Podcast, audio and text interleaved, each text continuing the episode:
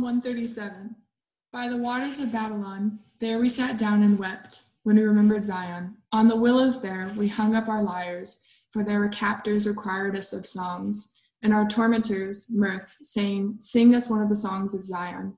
How shall we sing the Lord's song in a foreign land? If I forget you, O Jerusalem, let my right hand forget its skill. Let my tongue stick to the roof of my mouth. If I do not remember you, if I do not set Jerusalem above the highest joy. Remember, O Lord, against the Edomites, the day of Jerusalem, how they said, Lay it bare, lay it bare, down to its foundations. O daughter of Babylon, doomed to be destroyed, blessed shall he be who repays you with what you have done to us. Blessed shall he be who takes your little ones and dashes them against the rock. Um, so before I pray, I do just want to say, um, this sermon's pretty heavy. Like this sermon's super heavy, actually. Um, so I don't know what that means to you specifically, whoever's watching this.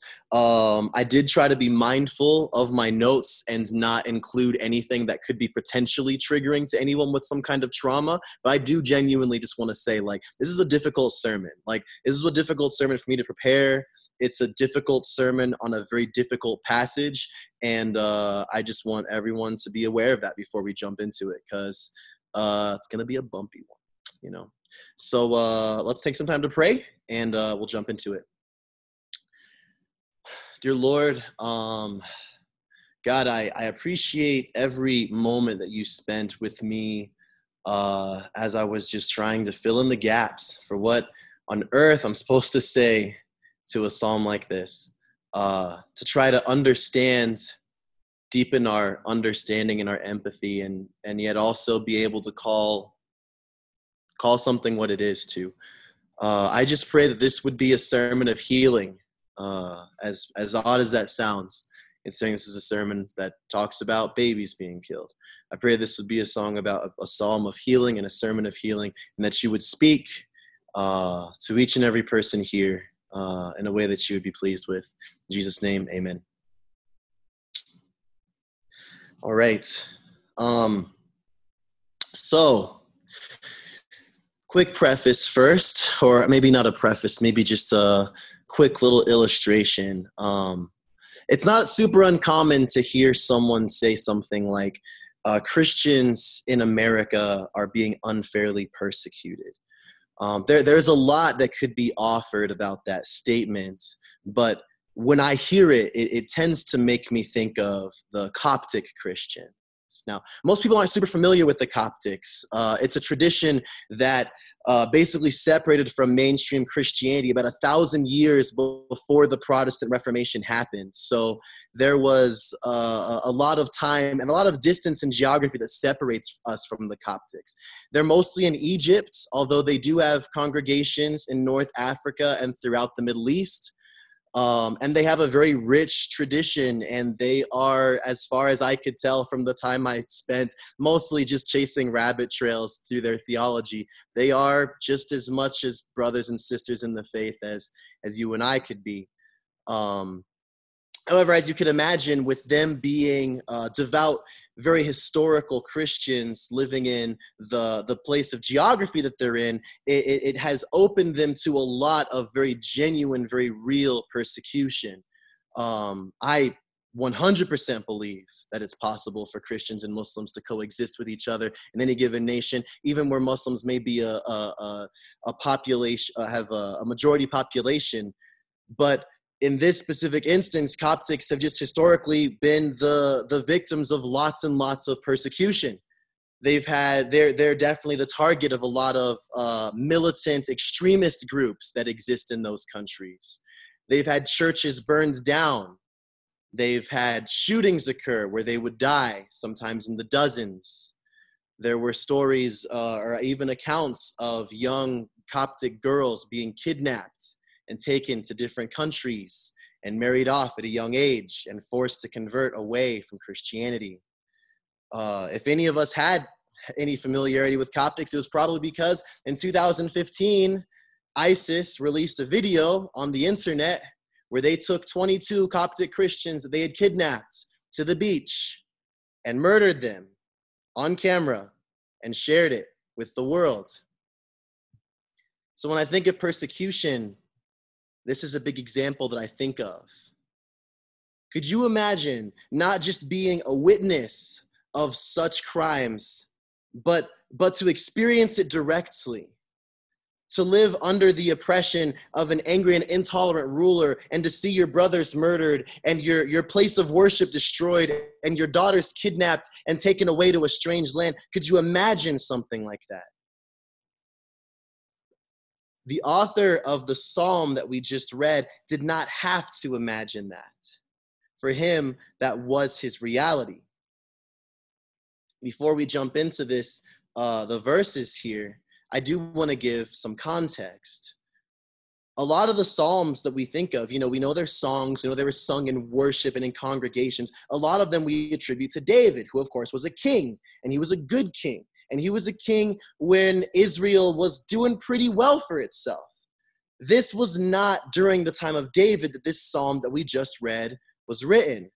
It was about 400 years later in a time in Israel's history called the Babylonian captivity. And to make a very, very long story short, what essentially happened was Babylon, which was a large empire, overtook uh, the southern part of Israel, which is where the which is where Jerusalem and where the temple were, and they overwhelmed them with with military force. There were slaughters left and right, and and the second siege that the Babylonians committed on Jerusalem, they destroyed the temple, which even if you're not super super familiar with like every detail of the old testament destroying the temple. It's like it's like if you woke up one day and every church in the world had burned down but worse. Like that's how terrible of a thing it was that the temple was destroyed. It was literally the symbol for the nation of israel that god was present with them. Like god's literal presence dwelt within the temple.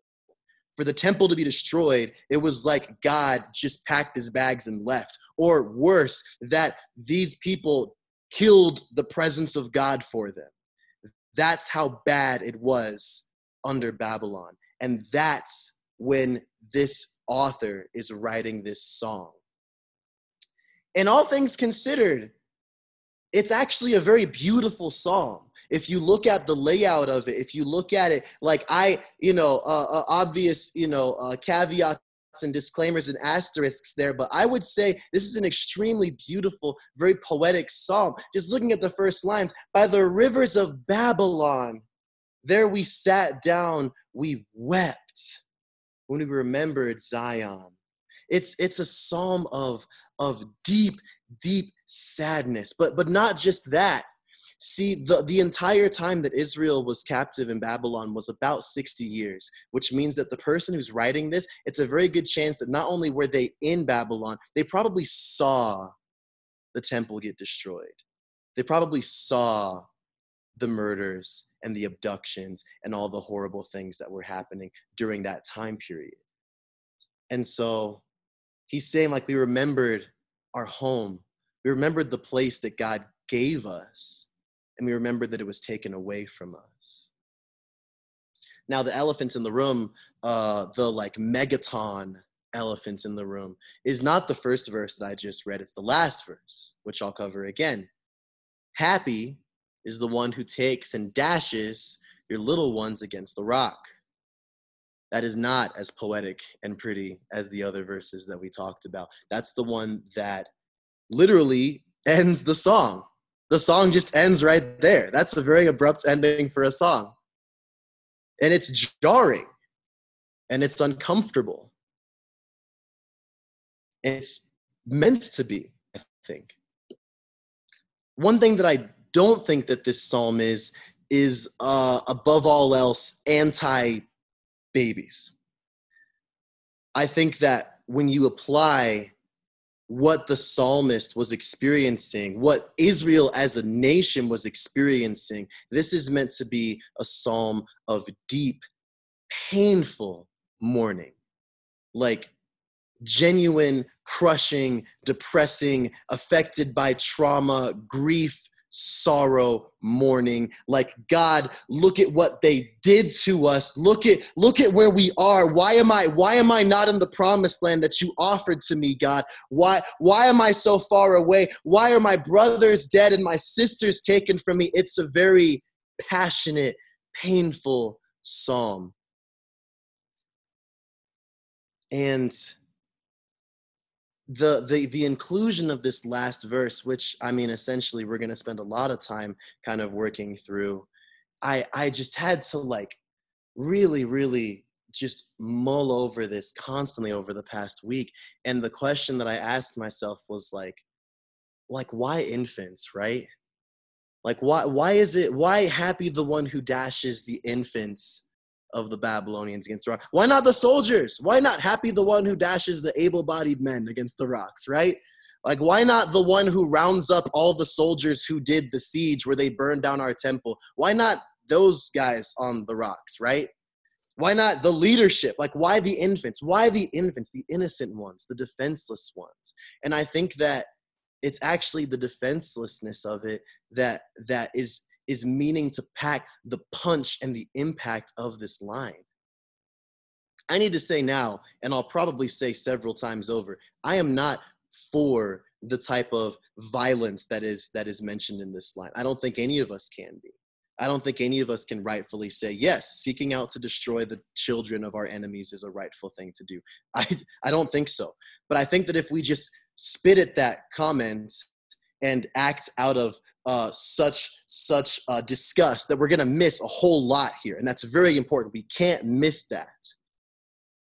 Honestly when i think about it i think any i think any parent here would say um, yeah if, if something devastating happened i would rather me than my child right like if if if if they had to choose like yeah yeah if, if some dude wants to wants to come in my house and you know and i and i have to get hurt that's fine but don't touch my child right? Like there's something about children which is intrinsically like you want to protect them there's a care there. So the fact that infants are so defenseless that's the type of wound that this author is wanting to inflict on the babylonians because you you did this to me you hurt me in this way, and I want to do the exact same thing to you. I want you to know how I felt. I want you to feel exactly how I felt. I want the wound that we feel every day. I want you to know it. I want you to know it well, just how much damage you did to us. That's what I think he's trying to say here. So, what do we do with this psalm? what do we do with this psalm? Well, um, I think most of that will hopefully be discussed because um, I'm really hoping for some super fruitful discussions in your micro churches today. But uh, to give you, I want to give three really, really quick points just to hopefully lay a lay a nice, uh, good good foundation for everyone uh, as a launching pad for that discussion. Um, so just three very quick points about this uh, about this psalm. The first one is that this psalm gives a voice to the victims of evil. This psalm gives a voice to the victims of evil. Now, I think that I've been struggling with this word. I'm not even sure if I actually want to use it, but I think that we as Americans are very, very fortunate to have what we have in terms of the systems around us in dealing with injustice if some guy walks into my front my my living room and takes my television and walks out i can call the police and he will get that tv and bring it back to me right? Like on paper all of that is supposed to happen. If i'm at work and my boss starts i don't know like throwing eggs at my desk and getting yolk and runny gross mess everywhere. I can call the boss ahead of him and be like, Greg is tripping, dude. Can you like tell him not to do this? Like, there is this idea that there are checks and balances in the systems that we exist in to where injustice has a way to be checked. This is not something they could experience. When this man had been taken forcibly to a land not his own and then mocked after he witnessed so much evil, there was no police force he could call. There was no congressman he could write an email to. He was literally trapped where the highest level of appealing, that the only one that was reasonable for him was God. He wanted justice, and so he sought out the only real person who was willing and able to judge the evil act. And so like how does that how does that tie in? So but again i think the first point that i'm trying to make is that this psalm is actually giving a voice to the victims of evil. And i, I want to read a really quick quote uh, from charles spurgeon when he, he's kind of writing a little commentary about this because our natural thought is to be repulsed by this. Our natural thought is to say well hold hold hold on there songwriter guy. I think that's a little bit too far I think you're going a little bit too far with this with this, you know, impassioned plea. I think you need to cool it down and and take a breath. What Spurgeon says is this: let those who find fault with this, who have never seen their temple burned, their city ruined, their wives ravished, and after children slain, they might not perhaps be quite so velvet mouthed if they had suffered after this fashion. So, I'm gonna want to digest that for a little bit.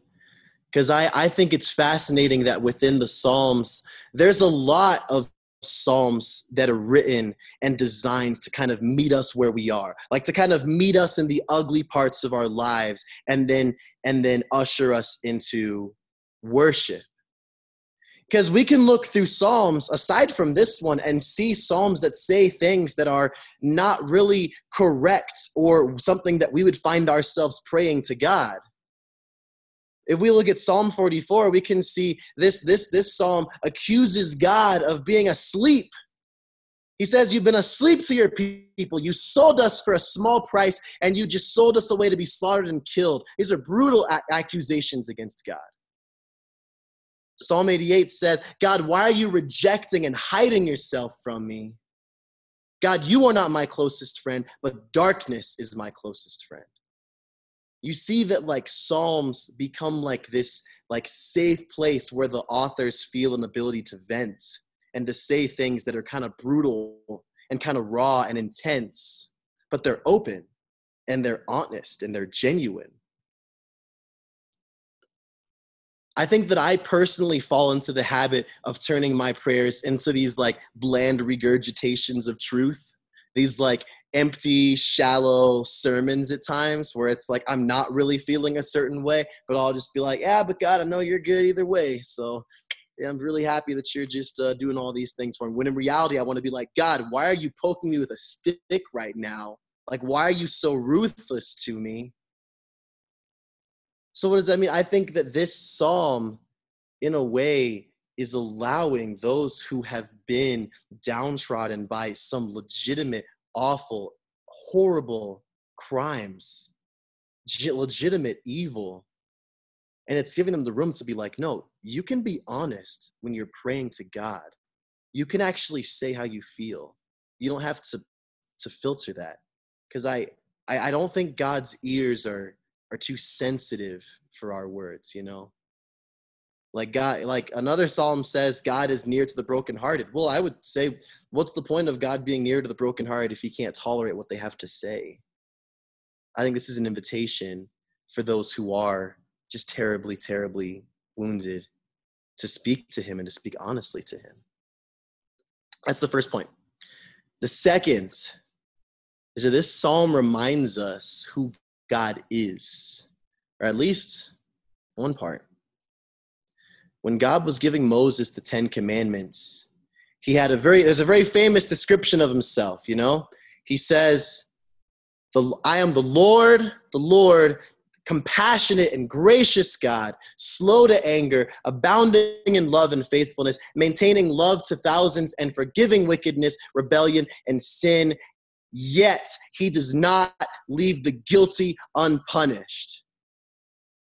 I hear the first half of that passage all the time. All the time. Slow to anger, abounding in love. Sounds like a K Love song, you know? Sounds great.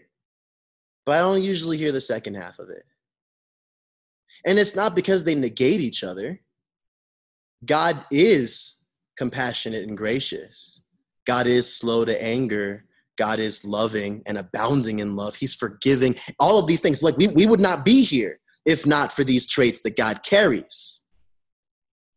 But for God to really be merciful, meaning he's having mercy on something that does not deserve mercy, he has to have a sense of justice that sees that sin and wrongdoing and evil doing and all these things that we're talking about need to be punished.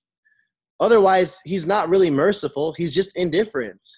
He just doesn't care about sin that much, if that's the case. Which would really be a bummer considering Jesus had to suffer on a cross so that we could have our sins removed from us. So there is this element of this psalm that kind of reminds us that this psalmist wanting wanting the day of of comeuppance for the people that have horribly crushed and embarrassed and torn down his nation, his family. It's not really that wrong to want justice. In fact, it's not wrong at all.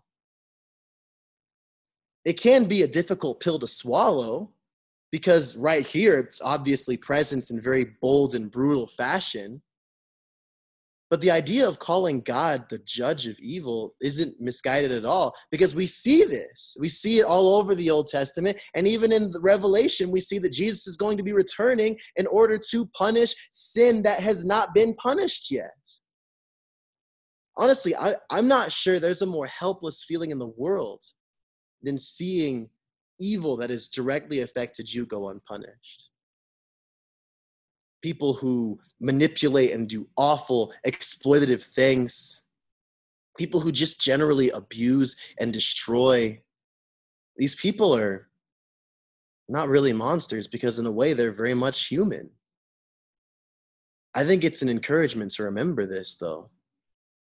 We, we, I'm sure all of us can pull a story out of our hats of some person who maybe in the famous spotlight did some pretty abysmal things and just kind of, you know, skated off scot free, whether they moved to a country that wouldn't indict them, or maybe the jury was sympathetic or the judge was sympathetic, or maybe they never got caught at all. Maybe we never even learned their name. It's encouraging that they can escape governments and they can escape judges, but they can't escape God. It's a promise to give us hope, but should also, in a way, kind of make us tremble. And the last point I want to make is that this psalm does not allow us to hate our enemies. It should be as clear as day. Again, I have not been endorsing any of this kind of behavior, but to make it very clear, this psalm does not allow us to hate our enemies. Even a longing for justice does not allow us to hate our enemies. I think a lot of the the uh, the book of Jonah, and it's so funny because Jonah is always kind of painted as this like cartoony, like goofy, like Looney Tunes esque adventure where it's just so silly. Like God's like, "Hey Jonah, do that," and he's like, "I'm not gonna do that," and then like he gets eaten by a whale, and then he's like, "All right, fine, you got me." Like it's just so silly. But if you look at it through that like very um, learned it in children's church when I was six way, you're missing so much what did God ask Jonah to do? He asked Jonah to preach to a people group. Who were the people? They were the Ninevites. Why is that important? Because Nineveh was the capital of Assyria. And Assyria was up there with Babylon as longtime enemies of Israel that had done a lot of very twisted and ugly and evil things to Israel. So Jonah hearing, hey, you got to go preach to them, preach to them repentance, because if they repent, then I'm going to forgive them and I'm going to make their country flourish. And Jonah's like, no, I don't want, I don't want them to repent. I don't want them to have the opportunity to do that. so he ran. And then God sent a whale for him or a big fish, depends on your translation. The story illustrates for us that this sense of longing for righteous wrath can actually swing too far in one direction. The irony is that as soon as we pray for God to destroy all the wicked in the world, it's kind of like burning a house down from the inside.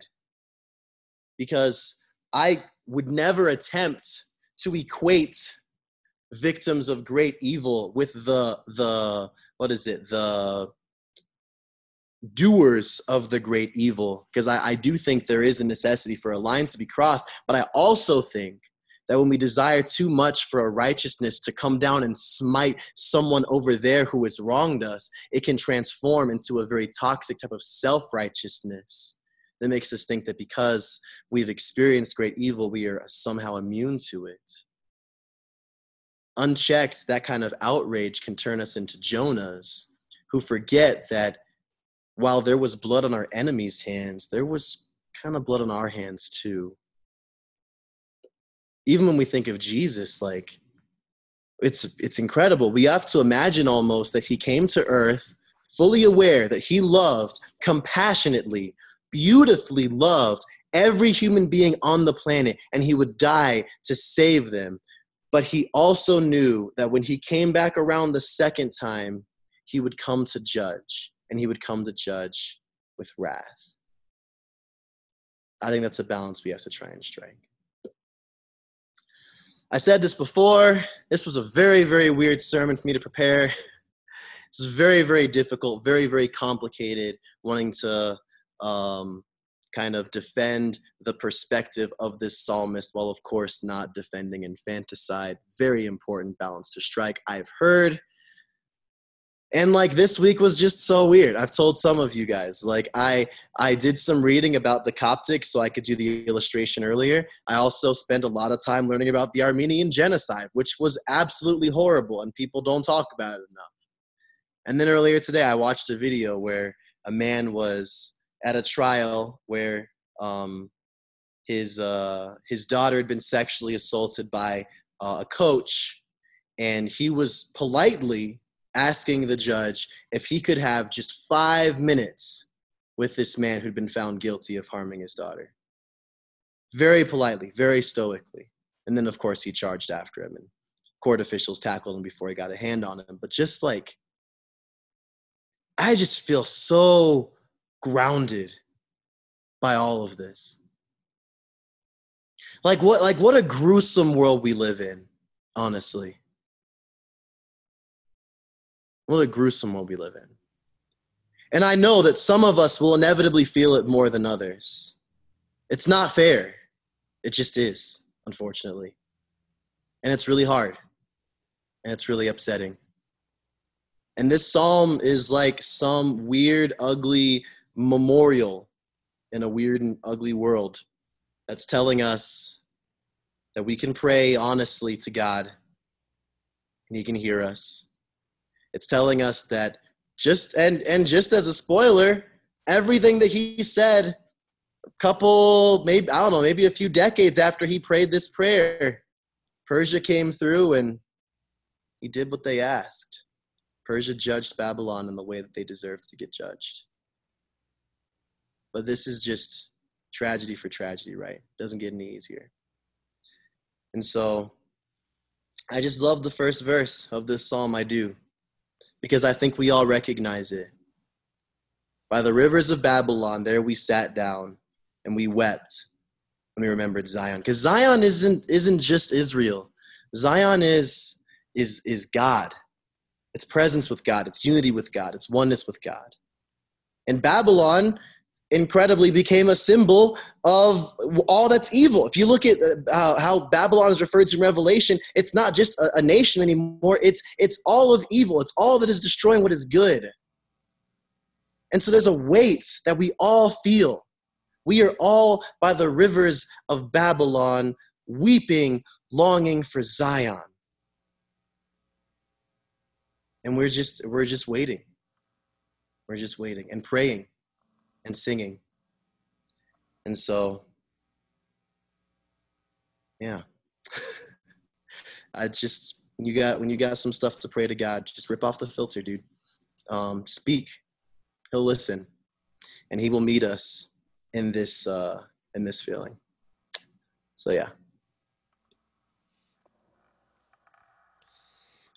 Well, this might feel like kind of a weird song to sing right now, but uh, I thought it was really apt uh, to go where it need where we need to be because um, this is exactly what we need um, from God. We need somebody we can come to. A, a good father isn't somebody that is just really nice all the time. A good father is somebody that you know you can come to. A good father is, is somebody that can handle everything that you haven't figured out and all the things you do wrong and the ways you get angry. And he responds in, in love and, and uh, brings us back to center. Um, so let's sing this together.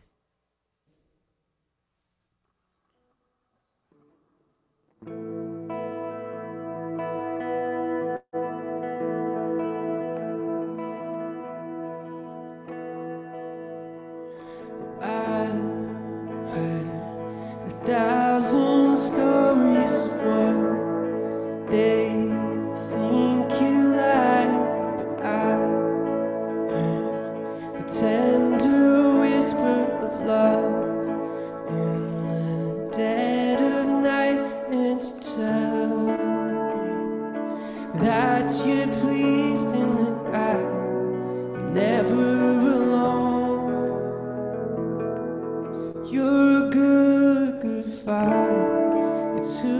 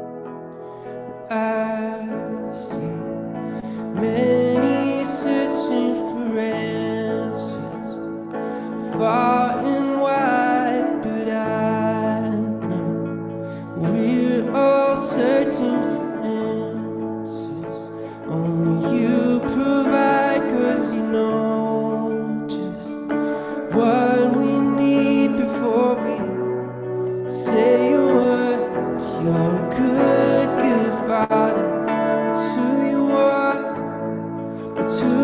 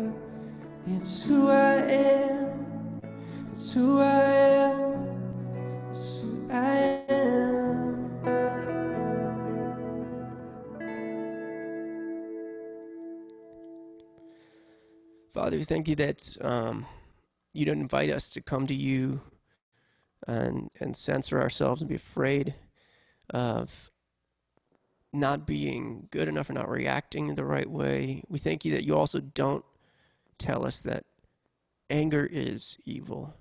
You call us into seeing things like you. You call us to understand your heart. And to do that means that we have to see evil for what it is, and we should be enraged by it. But God, I pray that um, as we get closer to your heart, we also are, are formed and reformed to mimic the love that you have in the face of evil. And not that justice doesn't end up happening, but that you have compassion and you have mercy, and that anger and hate and malice is not is not the last word that your judge your judgment is mercy, your judgment is love, and that's what you call us into. So we help we pray that you just help us navigate that, God. And we want to glorify you in that.